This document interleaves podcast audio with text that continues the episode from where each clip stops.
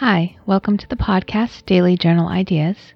My name is Anne, and I'm going to be your guide. Today's daily journal idea is write an elevator pitch for yourself. Write it out, then practice it so that it flows readily.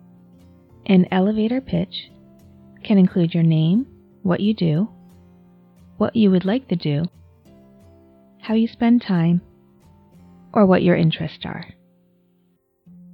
Thank you for listening in to Daily Journal Ideas. I hope you're learning new things about yourself on this journey.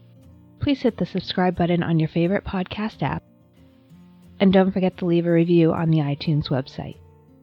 I also have a website, dailyjournalideas.com, and I'll have a private Facebook group where we can give each other love and support and share our entries if we wish.